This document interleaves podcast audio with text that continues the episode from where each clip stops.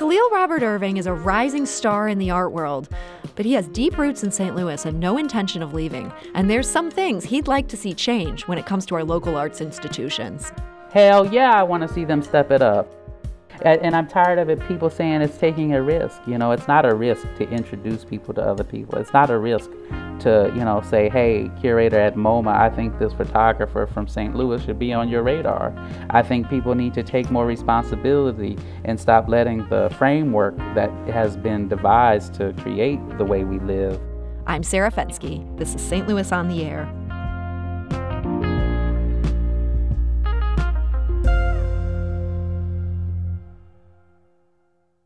Khalil Robert Irving is just 28 years old, but his art has already earned a place in galleries and museums around the U.S., including the Whitney in New York City.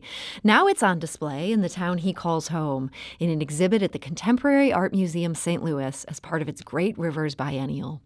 Every two years, the biennial honors three emerging artists who live and work in St. Louis, and with it comes $20,000 for each, as well as a museum exhibit.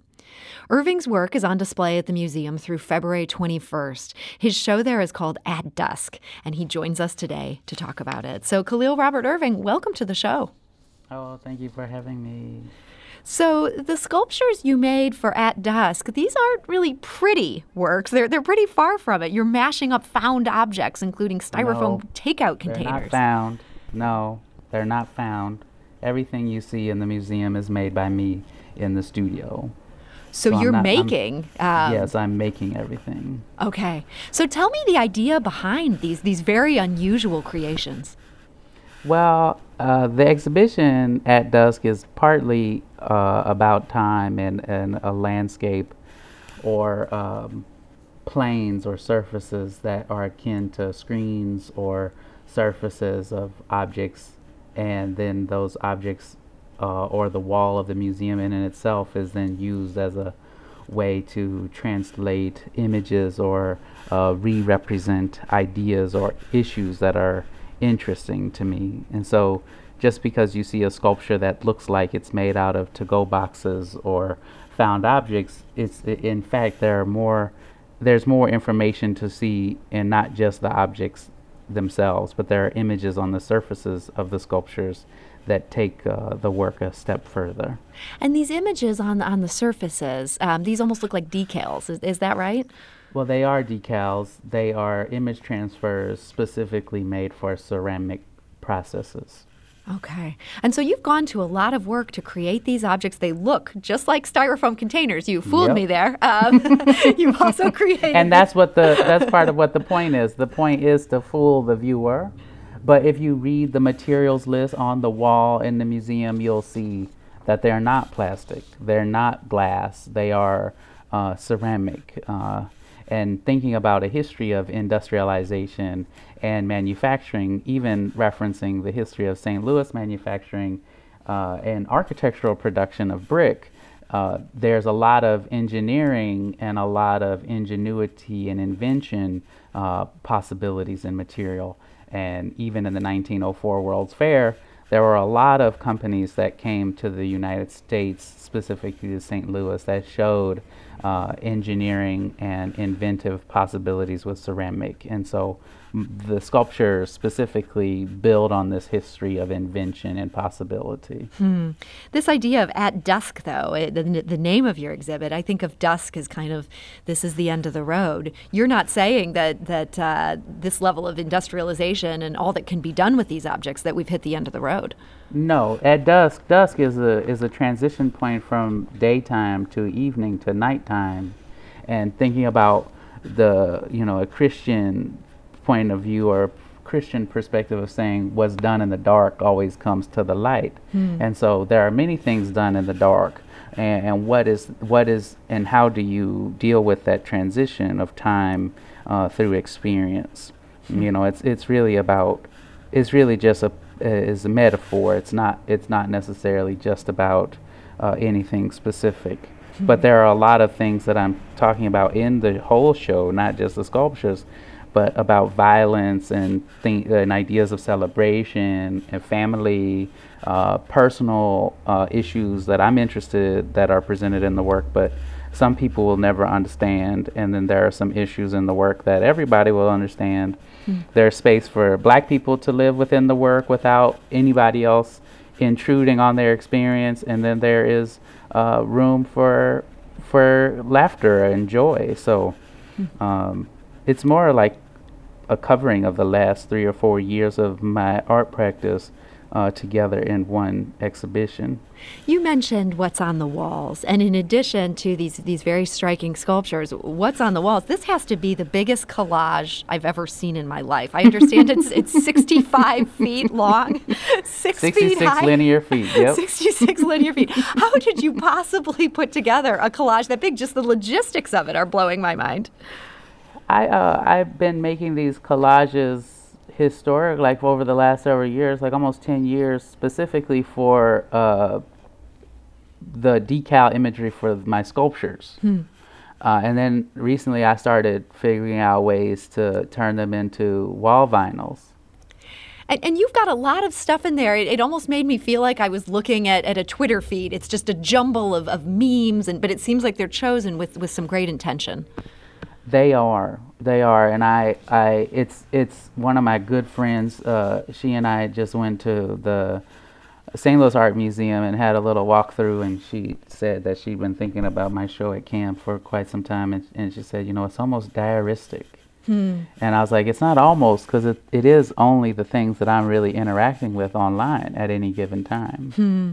So this so is, is like a diary. As you say, this is a record of, of your last yes. three years. Uh, the work on the wall the, is titled Wet Wagon Wheels, Shelved Overstacked, Maxed Media. Changes needed, but you have to change first, St. Louis. Mm-hmm. And this work is really uh, comprised of images that I've been collecting uh, actually since uh, the beginning of the year. So it really highlights and communicates my interaction in the social and digital space, um, most specifically through the beginning of the pandemic. Hmm. So I want to talk a little bit about your background. Um, mm-hmm. I understand you you mostly grew up in St. Louis. You, you weren't born yes. here, but but you ended no. up here. Um, mm-hmm. Then you studied at the Kansas City Art Institute. Then you got your yep. MFA from from WashU. Were you yep. studying largely ceramics at, at both those places? Uh, no, I got my undergraduate degree in art history and ceramics and sculpture and uh, at Washington University, I was a Chancellor's Graduate Fellow, which is a program for divers- diversifying the collegiate professoriate. And so I was with students who came from all different backgrounds. And at and graduate school, I worked with Denise Ward Brown and uh, helped her with uh, documentary films. One on the East St. Louis race riot uh, called Never Been a Time. And what else did I do in graduate school? I was just really open and, and absorbing as much as I could uh, but mostly I was working. I'm. I don't think of myself as a ceramic artist. I, mostly I think more like a, just like maybe just a sculptor or like a concept. Like I don't know. It, we're in a weird time and titles are complicated and problematic. so I make ceramics, but I'm. I'm not. I wouldn't say I'm a ceramist because I. I don't know how to make your glaze fit, but you know I know how to fire a kiln. Uh, but you know I don't think I don't know. I think the main point is is that I'm I'm just trying to do the best that I can to get my ideas across, and sometimes uh, ceramics holds that, sometimes uh, it doesn't. So you don't want to be limited by that. I'm not limited by anything because if you came to my, I'm working on buying an 8,000 square foot warehouse for my studio, and uh, it's actually near CAM. And if you came to my studio, you you would see a lot of different things going on at the same time. And I have a I actually, you know, it's funny. I just got named Forbes, thir- one of the Forbes 30 under 30 this morning. Oh, congratulations! Thank you. And uh, you know, being recognized in such you know esteem in certain places and spaces. I'm I'm interested in architecture. I'm interested in challenging space and, and challenging, you know, just challenging a lot of things that we think we know uh, to try to do better and and make a difference for everybody uh, in the world. So. My guest today is Khalil Robert Irving. He's a he's a rising star artist. His work is now at the Contemporary Art Museum St. Louis as part of its Great Rivers Biennial. Um, and Khalil, you said you, you're in the process of, of getting this 8,000 square foot studio here in saint Louis. Mm-hmm. So are you you putting down pretty strong roots here? Well, I mean, I have roots here. My family's from here. My great grandfather came to St. One of my great grandfathers came to St. Louis hopping trains from uh, from Little Rock, Arkansas uh, in the tw- in the early 20th century. So you know, I, uh, you know, I'm a Midwest guy, you know, and I know that and I believe that, and I have the accent to prove it. Uh, but I'm just interested in, in making space for myself and help make a difference for other people. Along with the building, I'm also getting a half an acre of land. Hopefully, you know, I really hope this goes through. Yeah, and, that sounds amazing. And on the half an acre of land, I'm be growing, working with an organization to grow food. So your previous segment was really important to me. I think we think too much about the people who make a lot of money and don't ever think about the people who are making little money. Hmm. You know, what I, I work, I'm working on re- renovating a house that I bought or mixed use building I bought a couple years ago, and the guy I'm working with, he said, you know, small people get they treat you like they small business they treat you like small people and and I think the possibilities of St. Louis is so far reaching and I've been I've been graciously awarded and, and, and recognized for the hard work and labor I've been putting in but I, I think you know not only is big business moving to St. Louis supporting uh, the arch- the the landscape. But I think if people stop looking at the rich folks and the big multi-million dollar companies, we start taking care of people here at home more, and maybe we would live in a more safe place and more just community. Hmm. And you don't feel that it, it holds you back at all as an artist not to be, say, in the middle of the New York City scene? I've been in New York. That's the thing. I've been in New York. I've lived in Hungary. I've lived in Jerusalem. I've lived in Southeast Asia. I've traveled the world. I've been to 19 countries. You know, I've made I mean, it's hard to, I don't want to say that, but I've made a lot of money managing and taking care of myself and saving and selling my work that I think after a while you have all these experiences. It's not about, you know, a lot of people think making it is about being seen, but a lot of making it is also about doing the work. Hmm.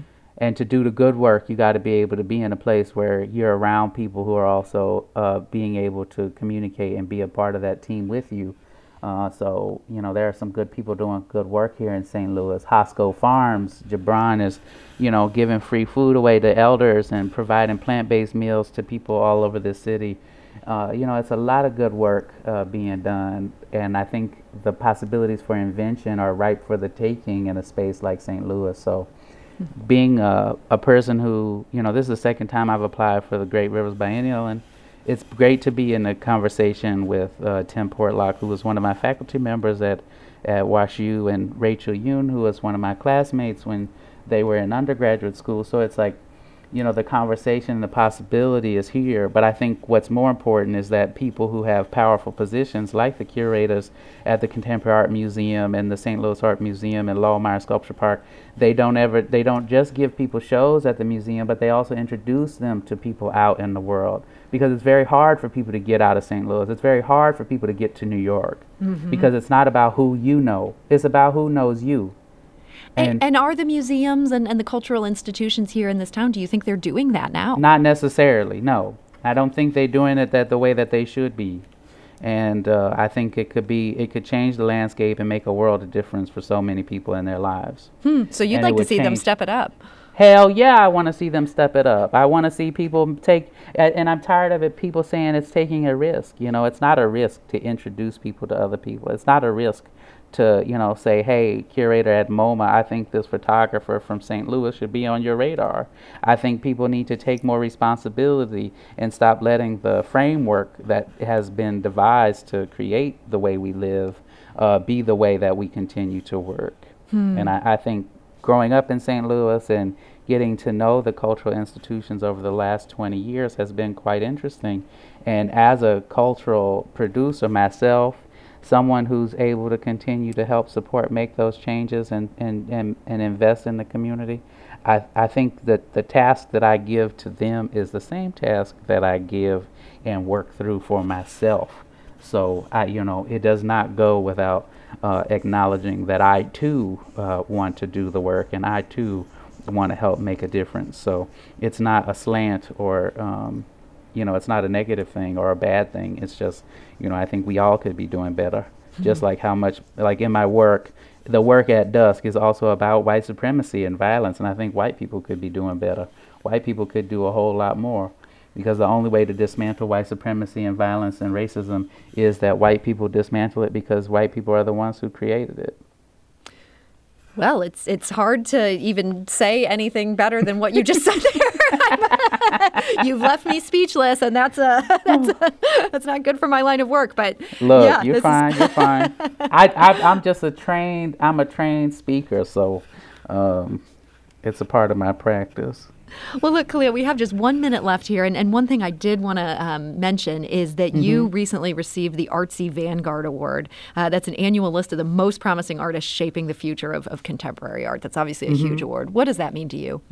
Uh, I mean, getting Forbes a 40, 30 under 30, getting the getting the Artsy Vanguard list, uh, being a Louis Comfort Tiffany Foundation grant recipient, being awarded the Joan Mitchell Foundation grant a couple weeks ago. I mean, all of these awards and all these possibilities are, are fabulous, you know. But I just, you know, I, I, I just put it back into the work. You know, it's all about the work. It's more about making a difference and giving than it is, you know, and, and having strong relationships and caring and loving for people close is, you know, it's what all is what all that means, and it just creates space for me to keep making room for other people who are coming from disadvantaged and oppressed communities like St. Louis uh, to have room and, and, and space to go out into the world and make make room for themselves too. Well, I hope people will check out that work. They can see it at the Contemporary Art Museum through February go online. 21st. Yeah, you can also see it online. If you're not leaving your house, that's no excuse. You, you could see a great display of this. So, uh, Khalil Robert Irving, I want to thank you so much for joining us today. Yeah, and I, I, you know, I have to invite you guys back when I get my studio, so y'all we can do a segment on my studio and the farm and and my uh, and and all these other things that I have going on. I would love that. We are going to take you up on that. You can you can leave me do it. speechless again. So, thank Hey, you. okay, nice to chat with you.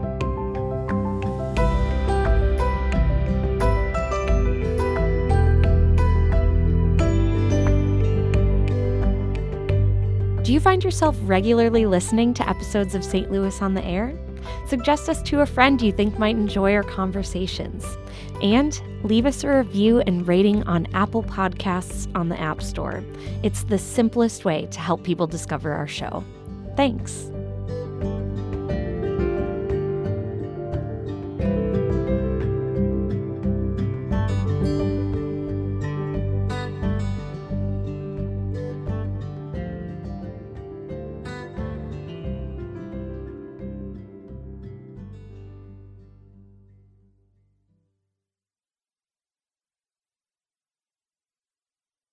Support comes from the Missouri Forest Products Association, committed to conservation and careful management of the state's forests to make them more resilient and better habitats for wildlife.